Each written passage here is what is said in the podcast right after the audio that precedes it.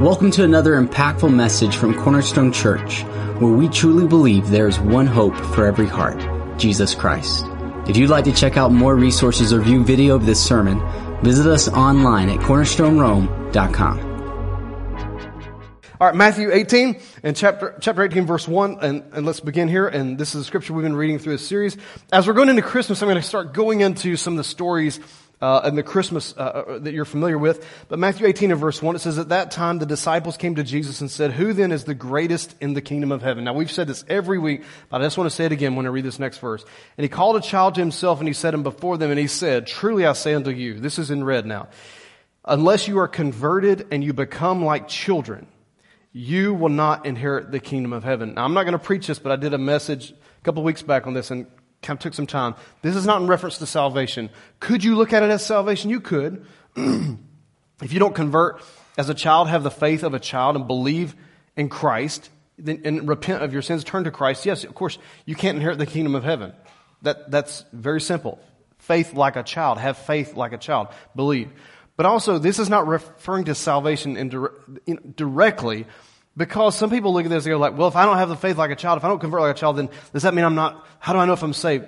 You gotta get away from that. At some point, Paul said in Hebrews, we have st- got to stop relaying again the foundations of, of the, the, repentance of dead works. Those are elementary truths of the faith. The, the, doctrine of baptisms, plural, is elementary truths of the faith. Water baptisms, baptism of the Holy Spirit, the other baptism in the scripture is very clear to different baptisms. It, it, there are things that are just elementary my dear Watson. You know, we, we have to move on and we can't be wishy-washy. I'm telling you, I'm, I'm putting my faith in Christ. And I'm going to declare to you as a preacher of the gospel, I'm telling you, if you put your faith in Christ, you are saved. This whole back and forth wishy-washy stuff is in the southeastern part of the United States. Well, I don't know because grandma, look, I'm tell you something. Listen to a preacher. Listen to what God's word said. You're saved if you come to faith in Christ. I have made plenty of mistakes since I have come to Jesus. And I'm not proud of the things I have made mistakes in. I mean, I have not done well with my responses to people sometimes. I'm a preacher, okay? I use my mouth and sometimes it goes the wrong way, okay? But nonetheless, I am telling you, as a preacher of the gospel, if you are a, a, a person of faith, you come to Christ, you are saved. That is an elementary thing. And we must be able to move forward from that. So this can't, this is not in reference to salvation. We have to know that we are saved. Verse 4 though, he says, But whoever then humbles himself as this child, he is the greatest in the kingdom of heaven. So he put them aside for a moment to say, yeah, y'all done some cool stuff. A lot of healings, a lot of miracles, really awesome. But if you really want to know who's really most important in my kingdom, Jesus said it's children. Now, think about this right now. Now, I'm not going to brag a whole lot because uh, until the end of the season's over. But last night was really awesome for Bulldog Nation. I'm sorry, but just I'm not going to brag. I'm just just just going to let it sit there for a moment. But if you've been to the stadium at all, you see the millions. I mean, there is a light show that goes on at night. It's crazy. Red flashing lights and it's just awesome. But there's fans screaming, ah, it's crazy. I mean, and if you look at it, how much in, you know, income is put into that age group versus go and look at a preschool and how much money is invested in smaller children in our nation. Many times you have to beg, borrow, and plead, fundraise. That's why kids have to go around selling little cookies all the time. You don't have that in, in the University of Georgia. You have endowments. You got enough money. They'll never need another dime in their life. Why do priests? Because people don't value the youngest. They value what's the most popular, most visible. That's where they put their money. But Jesus said, be careful that you don't put your attention on that which is most noticeable, because that which you don't see is really the most valuable. So when he said this about children, I kind of probably threw them off a little bit. And then he said this, and whoever receives one of these children in my name, they receive me. Whoever causes one of these little ones to believe in me to stumble, it would be better for him to have a heavy millstone hung around his neck and to be drowned into the depth of the sea. Pretty strong statement from Jesus, our Lord.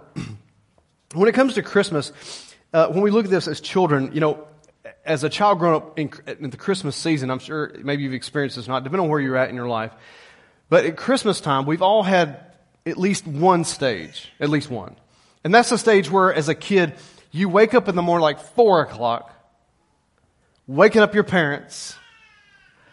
It's time. It's like, no, it's not time. Go back to bed. It is not time. But nonetheless, everybody's up now, right? I mean, it's 4 a.m. Let's just be honest.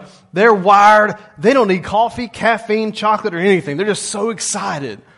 And it wouldn't matter. I mean, it does sometimes, but for the most part, when they're little, I mean, just the fact there's presents with wrapping paper is enough of excitement. You know, if you, a two or three year old, they just, it's like their first birthday cake.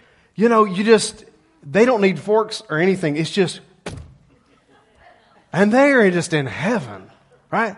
They're going crazy, open those presents like, oh, it's another shirt. Next. What is that? I don't know. It needs batteries. It's just nonstop, up, down, up. The, the, the, whatever the endorphins that run through your brain, they are fever pitch as a baby. I mean, as a young child, like a preschool. They, when they're done, they just like pass out. They just pass out from all the excitement, right? And then when you get a little older, though, uh, you know, it's still pretty much kind of like that, uh, elementary, but when you get to be like a teenager, you know, you still want it to be fun, but let's just be honest, it's not like it once was. And then, you know, you want to open the presents and be fun with it like that, but you know, your senior kid, your siblings there doing that like, that looks weird.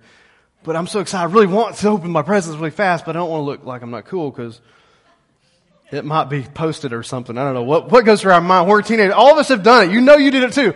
You did it too. You're like, oh, I gotta be, I gotta play this cool. Like, what time is it? Oh, I ain't quite, you know, wake anybody up. It'll be kind of cool. Like, you just go through this weird, it's special, it's magic, but it's just odd, you know, to be honest with you. And oh, you're very gracious. Thank you so much. I needed this. Whatever it is, but I need, thank you. You try to, and then, you know, when you get to be an adult, though, once you kind of give some gifts a while, it's still fun.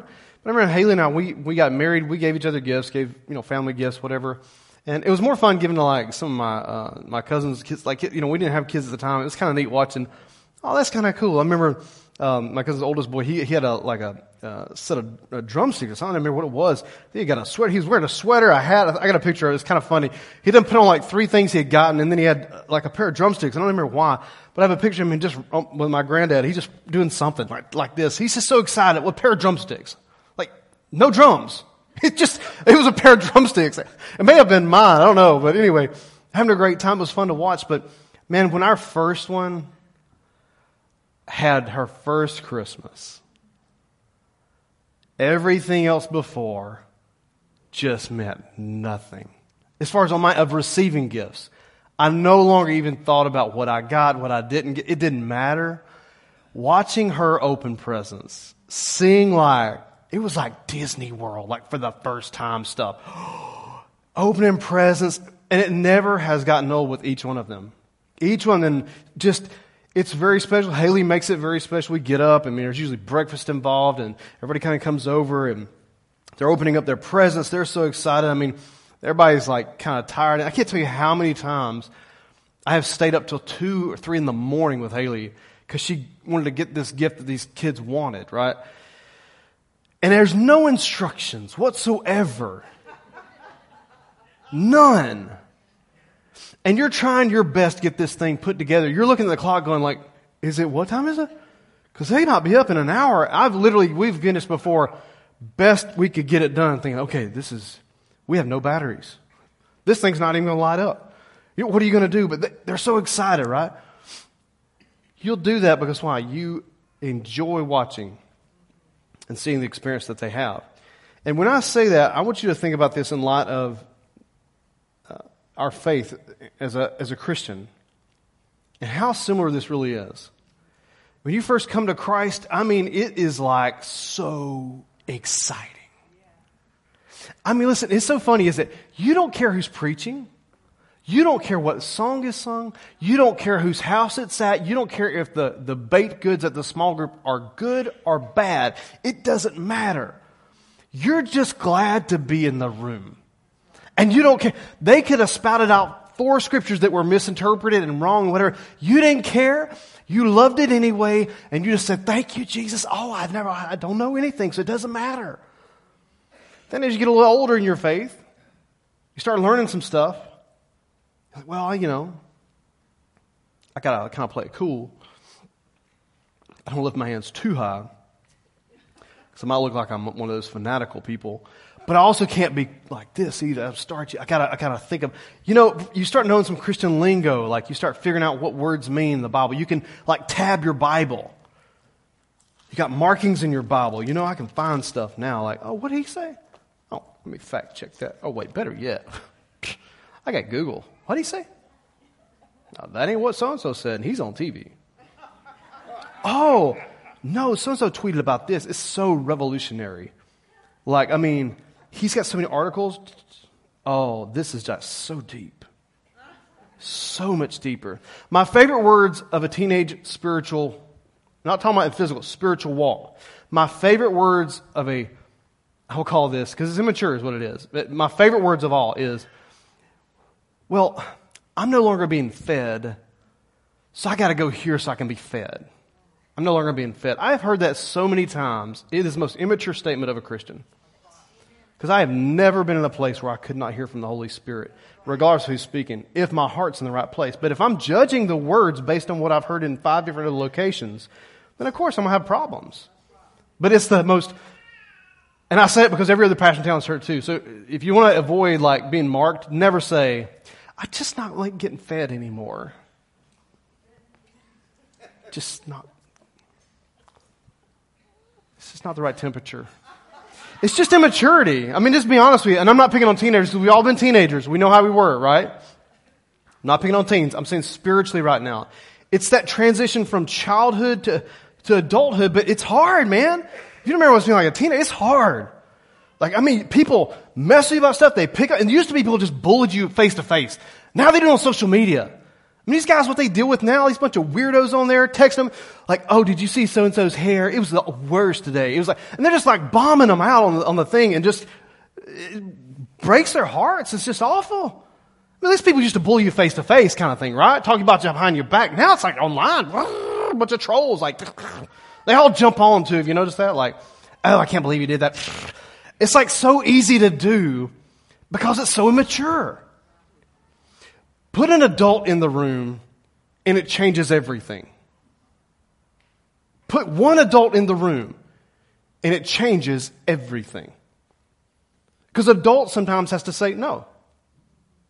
Now, as a teenager, I told some boys that's helping me this week on the farm. Confession time. They helped me on the farm. We unloaded some fence line. I mean, these brothers worked their tails off. Now, if you need some recommendation, I'm not giving them to you because I'm not telling anybody because I don't want you taking them, man. I'm like, as long as I can get them, I'm going to let them help me. But they worked their tails off, okay?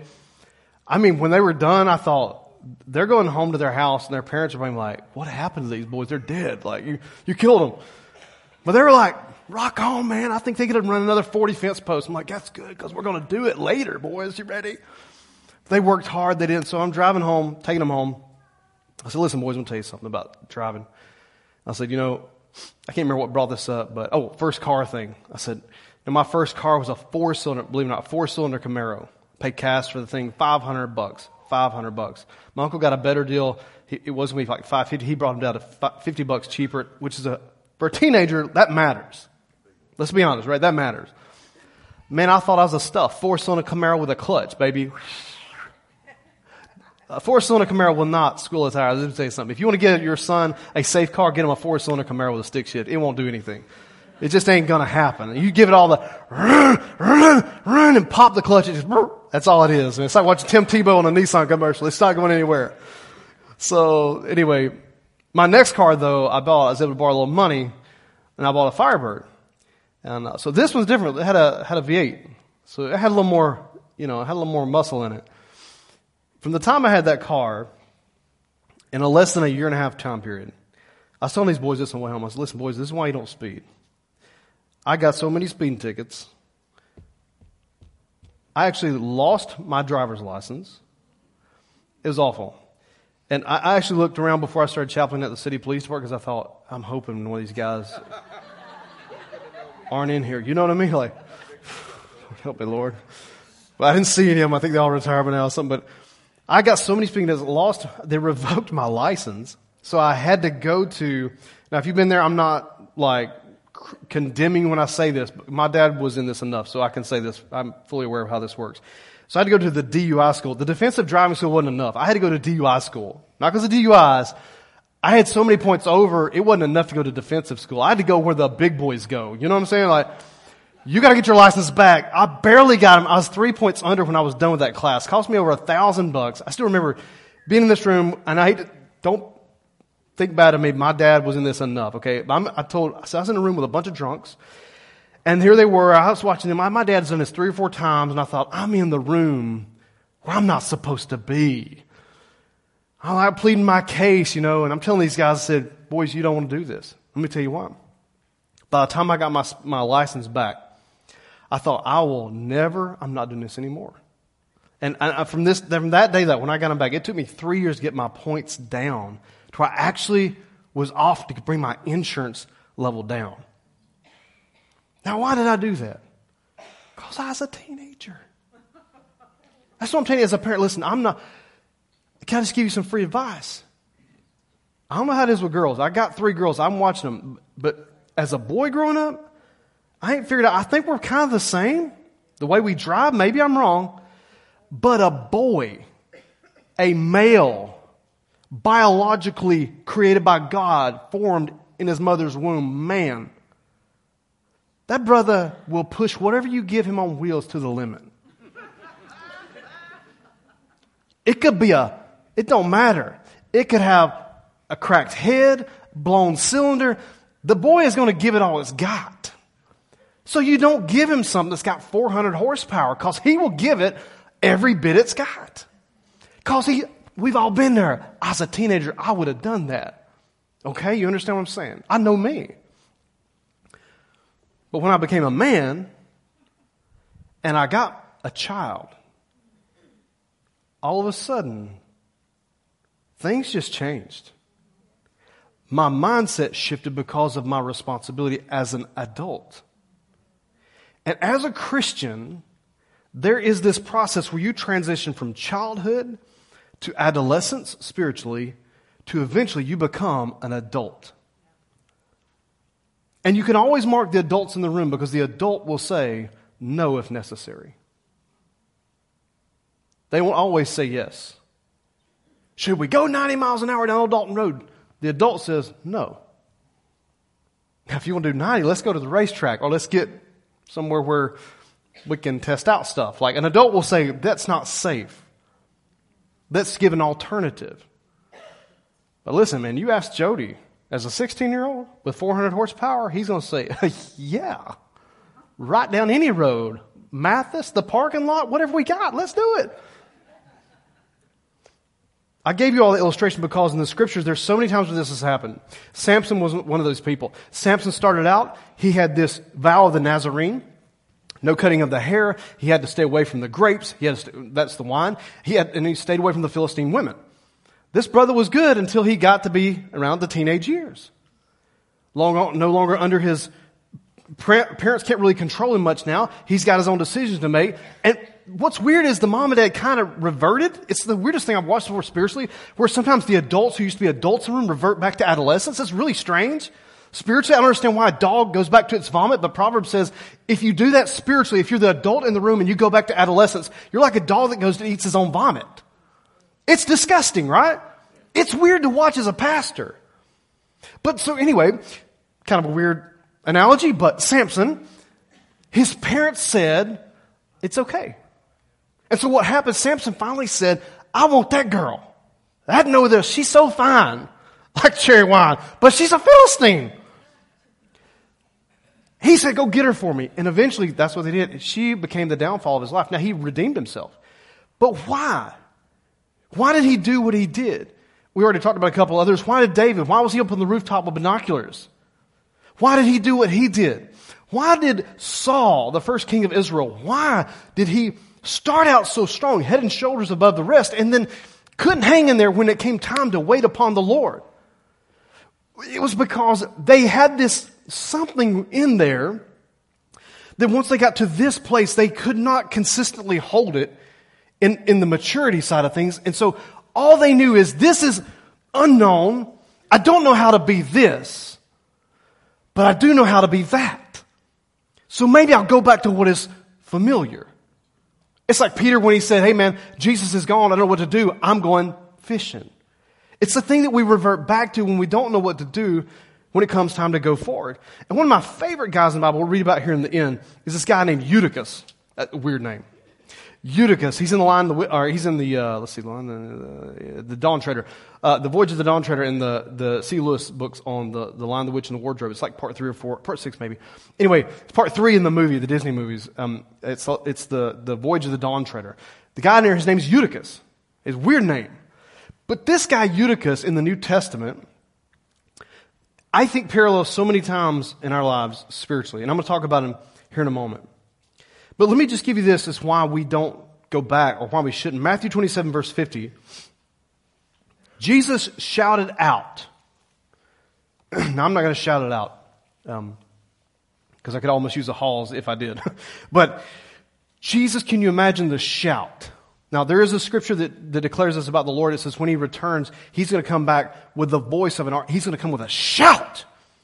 And when he shouts, it's not like a at the football stadium, that's deafening sometimes. When he comes, it's going to put that, it's going to sound like a whisper compared to his shout. So Jesus, in his natural voice, voice, he says, he shouted out again, verse 50 out of Matthew 27, and he released his spirit. And at that moment, the curtain in the sanctuary of the temple was torn in two from the top to the bottom. Now we know this about history. They went in, they got a bunch of seamstress and seamsters or whatever they called the people back then with a bunch of, maybe they're called singer machines or singer machines, what they're called, sewing machines. And they start working on that temple, got to put it all back together. It's like Humpty Dumpty fell off the wall, had a great fall, all the king's horse, all the king couldn't put, yeah, same thing. You can go to that temple all you want to, but you're still going to see the raggedy stitch where the thing was rent. You can light the fire all you want to. You can throw some animals on the sacrifice, but I'm telling you what, if the Lord's not there, He's not there. And you can go back all you want to go back.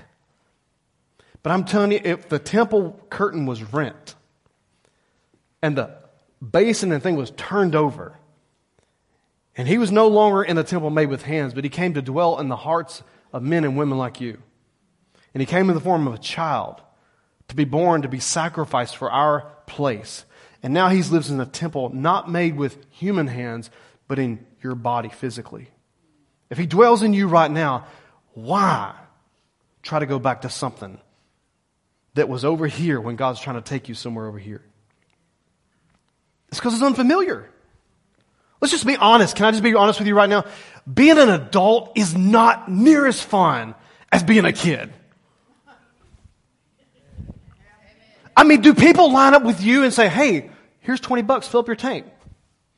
Anybody doing that for you? No, does anybody go to Sam's Club for you and buy your groceries? Anybody buying your clothes for you, doing all that kind of stuff? I see you in the. Yeah, I got you, baby. I see you at Sam's Club enough all the time. Does anyone? No, but it's more fun as a kid.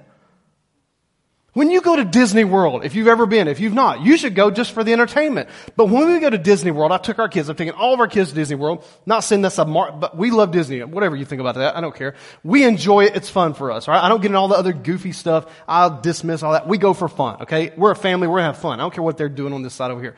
Anyway, you go in, my kids are like, I mean literally, they almost pass out. It's like, the little one, the first time she went, when she could remember, she's like, I mean, we had to go, and uh, the last time she, she, we had to wear all the mask thing and all that junk. And so we're in there. She's going bananas. You can see the grin from ear to ear, even with a mask on. She can't help it. But you go look at a brother who's pushing two strollers and a mama who took all them kids. Watch them. They ain't having fun. They're thinking, what have we done? We just spent $10,000. And I've got what they're called Mickey bars. They're Mickey ice cream. You know, it's all over me. The Disney ducks, I, I, I, they look like they're going to eat me. You know?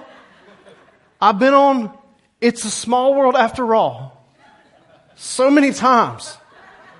I swear I'm going to jump in the water and let one of the carts run over me if I hear the song one more time. That brother, he's not happy. Why does he do it? He does it for the kids. Because he loves his children. He wants them to enjoy it and have a good. Now they're having a ball. Why am I saying this to you? Because as an adult, the adult does things differently. Because the adult takes responsibility. But as a dad, I gotta be honest. It's uncharted territory for me. I mean, I got three girls. One's driving. Help me, Jesus. God, pray for me. Just right now, let's all just come together. Lord Jesus. Oh, God, help me, Lord, and help. You don't understand for real. It's uncharted territory. Some of you already been there. That's great. I'm glad. You got the, the thing on the wall, the plaque, and all that kind of jazz. That's great. Fantastic. That's wonderful. Kind of new for me. You know, I mean, I got folks in my life, men in my life, they've been a great influence to my life, but as far as watching and growing up and seeing a model dad, wasn't very, you know, I just didn't see him like that. So maybe you have some examples in your life. Maybe you have a model dad, like you look at your dad and say, man, my dad was there for me. So you see an example of something you attained to. But even then, it's uncharted territory. And I think sometimes spiritually, we get into uncharted territory. We don't, God, what are you asking of me here? You want me to be a spiritually an adult, but I don't know how to do that because I've never really seen one up close very much. Maybe you're the first one in your family that came to faith and you're on your own. You feel like you're with God, God's with you, but you don't really know what next step to take. Well, let me just say this to you. God's not going back to that temple. Now, I know there's some stuff in the scripture, and this and that and the other, and all that stuff, and, and, and you could talk about some of the time stuff and all that, but I'm talking right now, in the context of where we are right now, in this dispensation. He's not going back to the temple. I've been there, been underground, been above ground, been all around. Okay? He ain't there. I looked. I looked. Just to make sure. Just looked. Thought people would want to know. He's not there. He's just not. I'm going to tell you, if he was there, that dome wouldn't be on top. It just wouldn't be. Because wherever the Spirit of the Lord is, there is freedom, there's liberty. There ain't going to be bondage to some false God. He's permitting it, but he's not there. So what do we do right now? First of all, number one, I'm going to give you a couple little things real quick. Number one, enjoy the gift that God has given you in salvation. And don't look back. Paul said, I, watch this, I press forward looking ahead to those things which are ahead of me. I don't look back to those things which are behind because they're bondage. I look ahead, looking forward to what God is doing, man, excited about it. Some people are, like, what's God going to do? I don't know. They're so worried about God. Like, he ain't the federal government. He ain't running out of money. Like, he's not afraid. He's like, oh, what are we going to do? We got to pass a bill. God's not up there going like, what do we do? Get the angels together. Let's pass a bill so we can all get along. The Lord is not doing any of that. He sits on his throne, the scriptures say, and he looks down upon his enemies and he laughs. you have no idea who you're messing with. The Lord's not at all afraid. But I'm telling you something, we need to we need to enjoy our gift. And you can try and put stuff back if you want to, but I'm telling you something, like a two year old opening a present, you try and put that thing back in the box. Good luck. I, da- I dare you Christmas morning, if you got a toddler or grandkid, or you can borrow one just to sit a present in front of them, do it and, and try to put that thing back together when they're done. I, just, just video it and bring it back. We'll put it on TV for you. We'll love to see it. It's impossible. Especially, I mean, they have drooled all over that thing anyway. It's just half the part of the paper, the bow, anyway. But enjoy the gift. If God's not in it, it's just religion enjoy salvation. Number two, it's a great song. I couldn't help it. I didn't know what else to do. Just thought, you know, this would be catchy. Don't stop believing. It's a great, great song. And hopefully this will help you remember this. When Mary had Jesus, I think we think that she was this like super mom, had it all together, and Jesus was this, of course he had no sin, but that because it was Jesus, there was nothing to do. Like he walks in the room, the table gets set. He just walks by and chairs are built. That's not at all what took place. But so many times, um, we want what we had at salvation, and we forget that we're moving forward with God. We're, supposed to move from glory to glory, season to season. Ephesians, I mean, in Ecclesiastes says everything under the sun has a season, a purpose. There's a time. What time are you in right now? Do you know? I mean, do you know? It's weird, y'all. Like, it's really strange. I got this thing because, um, so last year, so you, I don't know how much I've shared of this, but I'm not share long. But anyway, so la- I don't know how many people I buried in the last couple of years. I, I lost. It sounds bad, but I, I have a folder and like of all the messages I do and funerals, weddings, baptisms, anything that I do that I record. That I have a folder of all my documents. I buried so many people in the last couple of years. It, it it was just really it was a very odd. I know for many of you, you lost family members and things like that too. But the thing was really strange to me this week was, or last couple of weeks, I had gotten a, I was supposed to have had a death certificate for my dad who died last year. And it never came, for whatever reason, it was a mix up thing. So I finally got it. It came in. And what's strange is I looked at it, and, you know, my best friend died last year too. It was really strange. Two, two people uh, that uh, just within months. But on my dad's, here's what was odd I, I saw the date, and I calculated his, his age. And I realized that mercy, uh, that's really close. And it made me think about, man, what season am I in?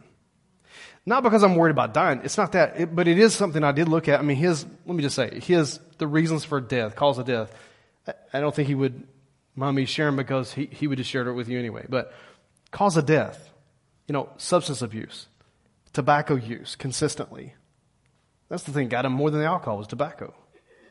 Do with what you want, but some I learned. I thought, wow. But sixty-ish. You're right. I mean, he didn't even make it to a social. You know, he was. You know, he was wanting really bad his social security check. That's what he was going for, baby. I come cashing in, Jody. I'm cashing in. I said, well, you know, I think you should. I mean, because, you know, maybe that'll help you out. He never made it. Now, I say that to you because it hit me. What man? What season am I in? Now, I'm going to ask you a real, real life question right here. This is big boy stuff, right? Big girl stuff. If you're an adult, you think about that. You consider what season am I in? Is it to get you down? No. It's to get you to the place of don't stop believing in what Jesus did for you. What did Mary do? The Bible says she pondered a lot. She, I mean, she wondered. I mean, you uh, understand the conversation that went on. Angel, Mary, you're going to have a kid. It's Jesus, Son of God. What? Yes. No man involved. Huh? Yeah. Miracle child. Okay. Now here we are. That's a real fast version, but here we are. She has this baby. And now he's getting older. She's pondering stuff. You know what it means to ponder. You watch your kids sometimes, like, what are they thinking? You tell them when they're, when they're, when they're young like that, you look at the, your spouse, go, what they going to do? You think they're going to eat it? Will they eat it? Will they not eat it? We don't know. Don't eat that. No, it's a rock. Don't eat that. Like, you know, you're just watching. You ponder, you watch. Your Mary's watching him. He's sitting there eating oatmeal. Like, what's he going to do with it? Like, he's Jesus. What do would you do? She pondered a lot. And the thing about this, when I say don't stop believing, the scriptures say this about Jesus in Luke 2.52. It says this, that the child, the son, Jesus matured. Jesus matured growing up in both body and spirit, blessed by both God and people. Jesus grew. One translation says he grew in both wisdom and stature, favor with God and favor with man. Listen, guys, if can we just revelation? If Jesus had to grow, can we just all agree that your neighbor sitting right beside you that is like acting like a fool sometimes needs to grow too? I mean, not you, you're cool. But the person sitting beside you, they need to grow a little bit, right? If Jesus had to grow, don't you think does Pastor Jody need to grow? Yeah. I mean, does Haley need to grow? Maybe. Of course she does. She needs to grow. We all have to grow a little bit. And you can't stop believing just because what you're watching in the season you're in. Ponder all you want. But I'm telling you, the Lord is expecting us to grow. If you got a Jesus in your house, like a like a like something that's going on in your season of life where it's a it's a bit of a miracle, maybe it's a bit of an unknown, maybe it's a bit of you're pondering right now, what is this all about? Don't stop believing in what God is doing in you. Because what he's doing in you is greater than what you see around you. I can promise you that. Just be patient and wait upon the Lord, as Isaiah says. And the last thing I want to say with this as an adult, as we grow into adulthood spiritually, this is the part that we all say it. Oh my goodness, we all say it, but I'm telling you right now, I just wonder how much we really believe this. That it is more blessed to give. I didn't say the last part, but it's more blessed to give, obviously, than to receive. Now, as an adult, it works. When you see a little kid, right, it's true. It's more fun watching them little rascals open up stuff. I mean, they just, you could put a banana in a box and wrap it, and they would just like, what's that? I don't know. It's just, they, they're just so amped up and so excited. But it's more blessed to give than to receive. This is what uh, Acts 20 and verse 35, uh, Luke says, And everything I showed you that by the working hard in this manner, you must help the weak and remember the words of the Lord Jesus that he himself said. This is in red. It is more blessed to give than to receive. As a person of faith, as a disciple of Christ, I must mature from a two and three year old mindset, adolescent mindset, to an adult. The adult in the room says, I came to worship Jesus. Like I think Andre said, hey, it's a new song, sing with us. New song or not? I came, all right, I'm gonna learn it. I'm gonna, I'm gonna worship God. New song, old song, last song, hymn song, I don't care. The adult in the room says what? I came. I was glad when they said unto me, let us go into the house of the Lord. That's what David said. An immature person says, well, I don't know. I just have to well, he's going to preach that again. I do. Uh, they sang that song four months ago. You're so immature and such a whiny baby. I mean, we ought to get you a bottle and sit you on the side, just feed you for a while. That's what I feel like sometimes complain about stuff that don't matter. That's infancy. You got to grow. At some point, you got to let go of that and say, it's more blessed to give than to receive. What greater thing can you give our King than the worship? Paul said this it is the sacrifice. If it wasn't a sacrifice, anybody would do it. It's called a sacrifice because you have to force yourself to praise Him. It's a sacrifice sometimes. What is a sacrifice? The fruit of our lips giving glory unto God. It's a sacrifice. But if we don't do this, this old boy Eutychus is one of the weirdest verses in the Bible. I'm going to read it to you because I, I, just think it's so odd. But in Acts, Eutychus in Acts 20, uh, just a, verse 7, you back up a couple of verses. This is what I think happens so much if we don't grow. Acts 20 verse 7. it says, On the first day of the week, when we were gathered together to break bread. Now, when they would get together the first day of the week, that more than likely was a Sunday. In their culture, the Jewish culture, it would have been a Saturday, it would have been their Sabbath. But more than likely, during this season, they, Jesus resurrected, they looked at it as a Sunday morning thing. They came together to break bread. They had communion, they had time of worship. Many of them were in, were in homes. They were not like what we have set up today. They were in homes everywhere. Let me just tell you something. If we had the model of church that they had back then, 50% of you would have to preach. That's a fact. If we had church, if we had a model of ministry based on what the majority of the world has to work with, 50% of you would have to preach the gospel. So, I'm going to take numbers here. One, two, three, four. I'm going to call you after church. I'll be like, all right, listen, I'm going to give you some 50% of y'all. It, we just have a different model. They did too. They didn't have big rooms like this. They did, but it wasn't like every week. Anyway, they were together, and Paul began talking to them intending to leave the next day. So he had somewhere to go, but he prolonged his message until midnight. That doesn't, in our culture, prolong means what? Just wait a while. This brother kept preaching. Like if you think I'm preaching, I'm on a clock. I'm I know what time it is. This brother preached from Sunday morning to mid afternoon to Buenos Dias, Buenas noches, Buenas tardes. He's still going. For my Latino fans, I mean, I tell you what, Jay, huh? Huh? Come on. That, that's pretty good, right? That's pretty good. I know a little poquito español. He just wouldn't stop preaching. And then the Bible says this. There were many lamps in the upper room where they were gathered together. Now, I don't know, oil lamps, probably. They didn't have no General Electric or nothing, right? They no power lines, no Georgia Power. Maybe it was the lamps in the room. You ever been in a room where it's like kind of stuffy? you know, it's warm, like an old fire crackling, and you're like in a cozy little spot, and it's like really warm. It's really cold outside. You just like got a big blanket and a chair. And oh man, it's like a glorious nap coming on at about 1.30. While the Falcons lose again, you just go, Shh. you just crash out, right? Maybe that's what was going on. But this guy, Eutychus, says verse 9, this young man named Eutychus, now we don't know what age he was, just says young man. He said he was sitting on the windowsill, sinking into a deep sleep. Now, I, go take a nap, find a chair. But he's in the windowsill. And as Paul kept on talking, maybe some of y'all might be at this point right now, I don't know. But as Paul kept on talking, he was overcome by sleep and fell down from the third floor. Three, one, two, three, boom. And he was picked up dead. This, this guy fell asleep. How would you like to be known as the person that was in church? You fell asleep, fell out of chair, hit your head, and you died in church. What happened to him? Uh, they fell asleep. Really? No heart attack? No. The brother fell asleep out of the window and died. That's on his thing. Needless to say, he probably picked up and moved or something after that.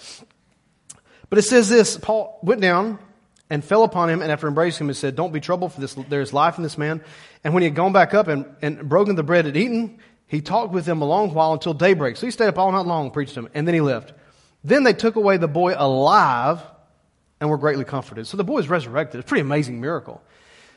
But here's the, the interesting thing about this is I've been a teenager. We've all, if you're in teenage years right now, you know what? If you're past here, you might forget about this.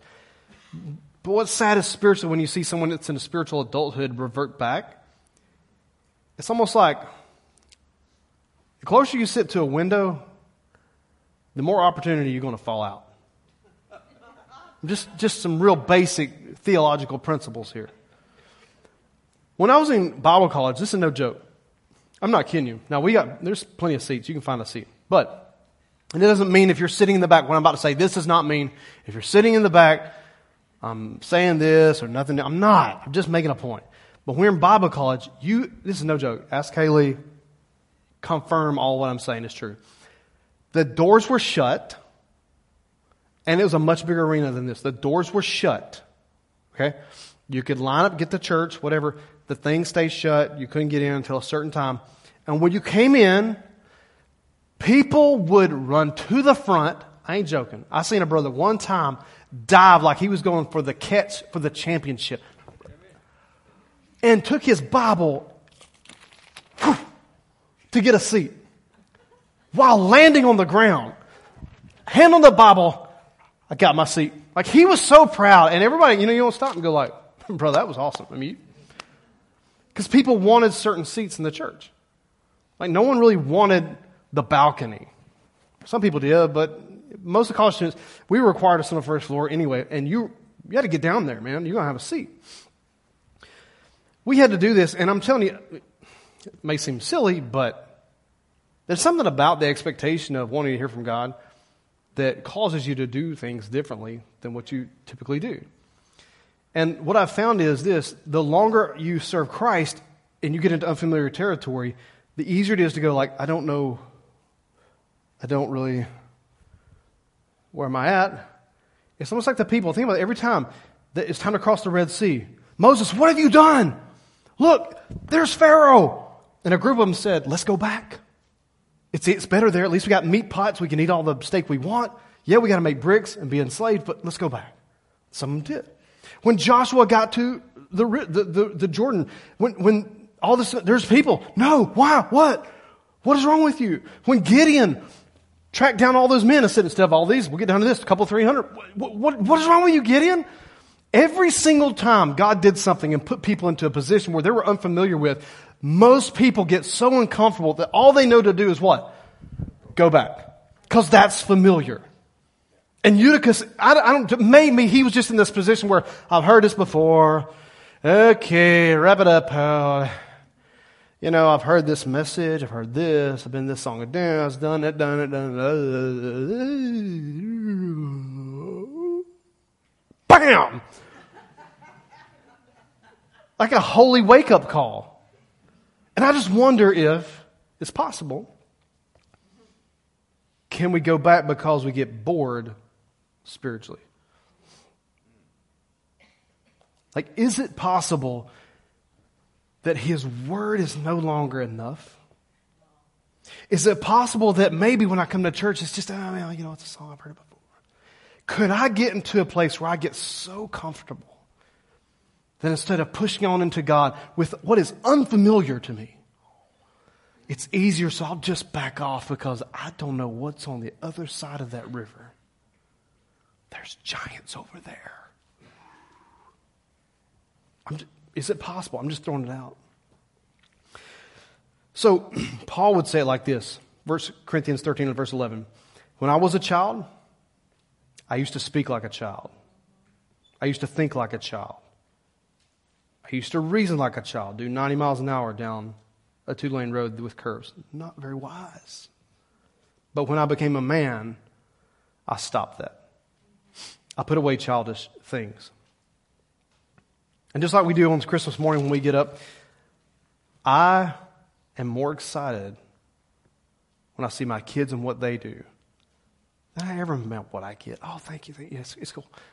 I'm way more excited watching kids because they are crazy happy. I mean, they're just not so happy about stuff that really. I mean, Haley gets stocking stuffers. You should see them. They pull out their stockings. Pencils! Yeah! What is that? What is that? What, what is that? I don't know. What, it's a, is it candy? I don't know. They just go, oh, it's a notebook. I mean, just go bananas. It's a dollar notebook. It's, they're just excited because they received. And I wonder, man, if sometimes have we forgotten that we're still receiving from God? Maybe we've lost our excitement. Like, God's still pouring out. Everywhere I read in the scriptures, He's still pouring out blessings. Before you, behind you, side, left, whatever. The Bible says this mercy and goodness goes before me all the days, and it follows me all the days of my life. Like everywhere I go, He's right there with me. But I wonder if this might be the reality that bothers me the most is that some people never grow up. I used to think as a pastor, I used to think, oh no, it is my gift from God. As God's man, I'm going to change everybody. But I'll preach the gospel. I'm going to do this. Man, when we do it, buddy, let me tell you right now, people are going to come to Jesus. Like, wow. And I realized there's this thing called free will that if God can't override it, Jody certainly ain't making it happen. I mean, you know, pray, pour a whole bottle of oil over your head. I'm just telling you, if a person does not want to change, you can pray until you have prayed your eyes out. If they've said, I'm not changing, well, what do you do with that? It's a sad thing to think about. But it is a realization that I've realized some people never grow up. But that's not us. 1 Corinthians 3, this is what Paul says, and wrap it up with this last scripture. Paul says, Dear brothers and sisters, when I was with you, I couldn't talk to you as I would unto spiritual people. I had to talk to you as though you belonged to this world or as though you were infants in Christ. So this is a biblical model I'm giving you. It's not a Jody philosophy. This is biblically a principle Paul used throughout scripture. I had to talk to you as though you were infants in Christ. I had to feed you with milk, not with solid food because you were not ready for anything stronger. And watch what he says. This is what bothers, and you're still not ready. For, how do you know if you're not ready? He, well, he gives you an answer. Here's how you know if you're still in adolescence spiritually. He says, For you are still controlled by your sinful nature. What does that mean? Is that some deep, dark, ooh, sin? Not necessarily. Watch what he says, most obvious it is. You're jealous of one another. You quarrel with each other. Doesn't that prove that you're controlled by your sinful nature? Aren't you living like people in the world? That's what Paul says.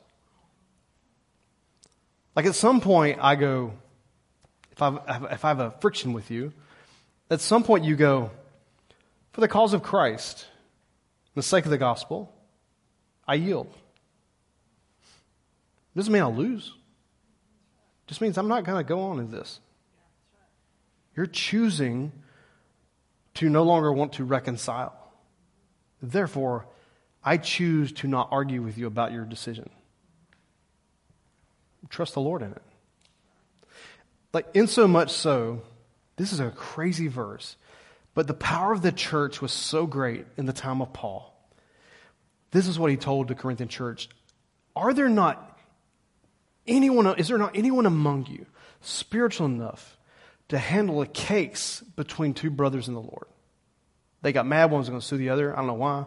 Maybe he took his donkey cart. I don't know. Whatever it was. He broke something, took down his family. I don't know. Stole his ox or this. He borrowed an ox, didn't give it back. There's some little something like this, some little schism.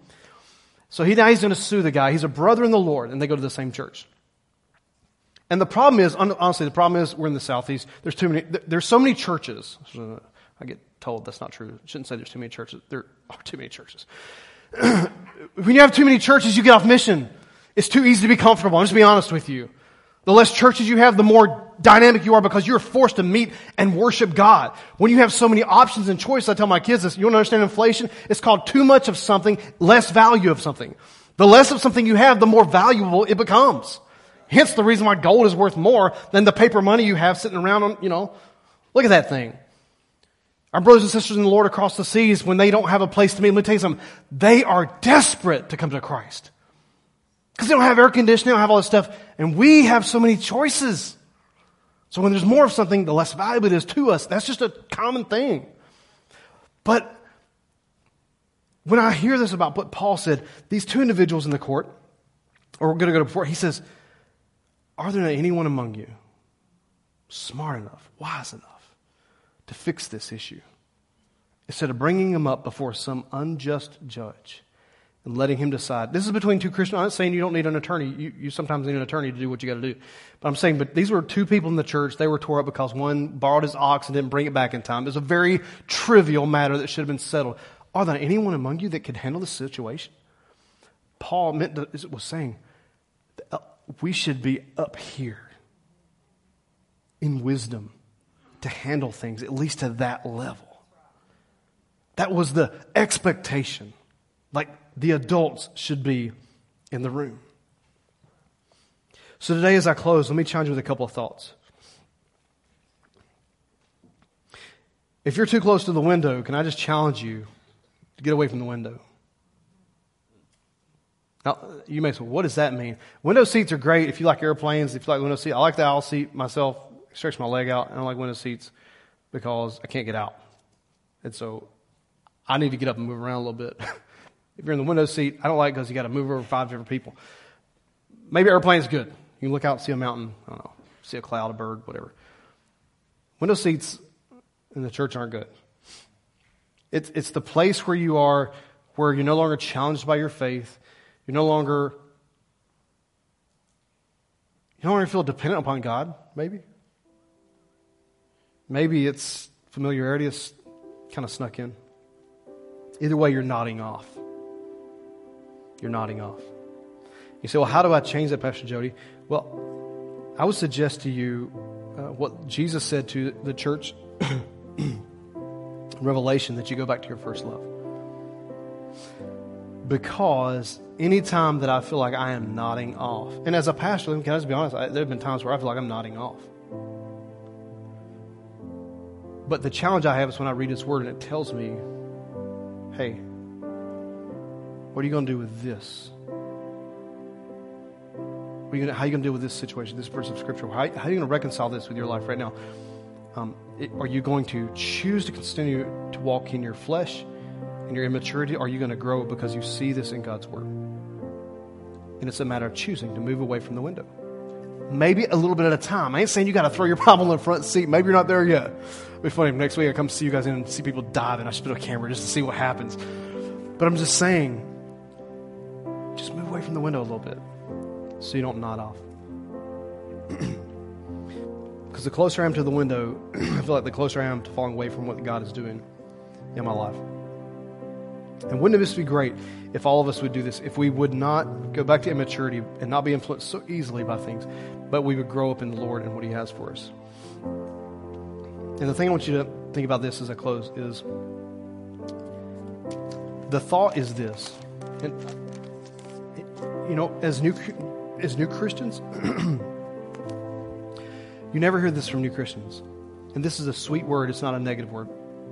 When someone comes to Christ, we call them baby Christians. They're new. That's not a negative word. Now, it's negative if you're a 40 year old saint and we still calling you a baby. That's a bad thing. You should have grown up by now.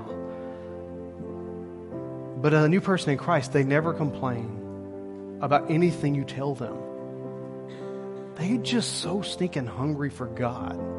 That's a Georgia term, by the way. They're so stinking. That's a good thing. They're so hungry for God. They're so desperate for Jesus.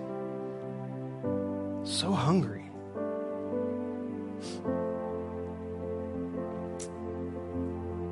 But the thing about it, after a while, is if the new wears off and they're not discipled, it becomes just something they do. But I love it because you don't have to deal with theology. This is why it's important that a new Christian has someone they can trust because you get some really squirrely stuff out there. But new Christians, they don't argue about theology because they don't know anything. It makes it so easy. Hey, let's listen and absorb and go. And so, as we wrap up today, as I pray for you, I, I want to pray for you and ask you where you are again in your season.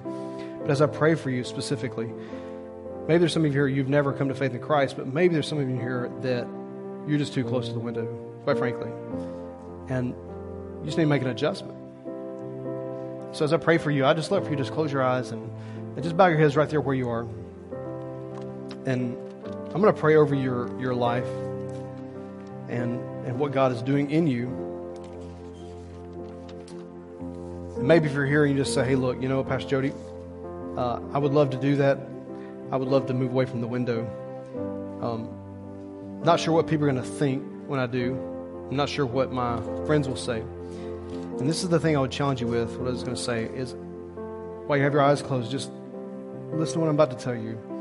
The fear is this if I move from the window, I'm going to lose what I have. I'm just telling you, anything you give unto the Lord, whether it be your life, your resources, your time, anything you step closer to God with, God always completely pays you back in some way. There's never been a time in my life where I moved closer to God that He didn't pay me back in some way. Might have been a sacrifice, might have been something I gave up, might have been this. He's always been faithful. And the fear is this it comes that, well, if I do this, I'm giving it up. No, it's more blessed to give than to receive. Gladly give it to the Lord, whatever it is right now. So, in Jesus' name, Father, I thank you today. Come before you. I ask you right now to touch our hearts. Lord, I pray for those right now that might be sitting too close to that window. God, that they have just they stopped believing in all the different things that you've done. They've gotten too complacent, just, just gotten really easy right now. And they forgot about the beauty of Jesus and the beauty of your Son. Lord, I thank you right now that you touch their hearts. And I pray in Jesus' name, Holy Spirit, would you, would you move on them? Cause us to, to move away from where we are right now, to move towards you, not away from you, not to what's comfortable, but maybe what is uncomfortable. But God, we just come to you in Jesus' name with a humble heart and ask you, Lord, to help us, lead us, and guide us. And just pray for them right now, Lord. God, I pray if there's anybody in here that doesn't know you, I pray in Jesus' name right now. We'll pray together as a whole church. But if you're in here and you don't know Christ, you say, hey, Pastor Jody, I've never accepted Jesus and I don't even know how to start this process. I'm going to pray for you. The whole church will pray right now, but I'm going to ask you to do something and to pray out loud. The scriptures say that if a man or woman, if they believe in their heart that Jesus is Lord and that he died for their sins, they believe in their heart and they confess with their mouth that he is Lord, that they shall be saved. Very simple thing we're going to do. the most easy thing you can do in Christianity. We're going to pray right now together. If that's you, pray along with me. Say, Dear Jesus, I come to you today and I give you my life and I surrender everything. I ask you, Lord, to save me and to forgive me. And I believe that Jesus is Lord. And I receive him today. In Jesus' name, amen and amen. And if you pray that prayer, we're so proud of you. Right, church? Give me a hand, would you please?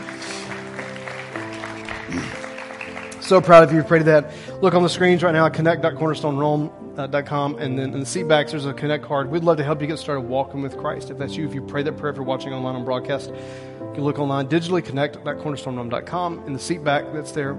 communicate with us through that way anyway, and we'll help you get started walking with God. And uh, so Gary's going to come up now to wrap up with everything today. So y'all welcome uh, Gary up to the church, one of our elders in our church. Give him a hand, please. Thanks, sir. Thank you, Pastor. Man, that's such a good reminder. I forgot about that guy falling out of the window. Um, whew. Yeah, we do not want to be him, do we? Gosh, thanks for that reminder today. As our prayer partners come up front right now, I uh, just want to remind you of a few things coming up here in December. And Pastor talked about it before, sir, before his message. Um, this coming Friday, the 9th, is going to be Volunteer Appreciation Night, and it's going to be fun.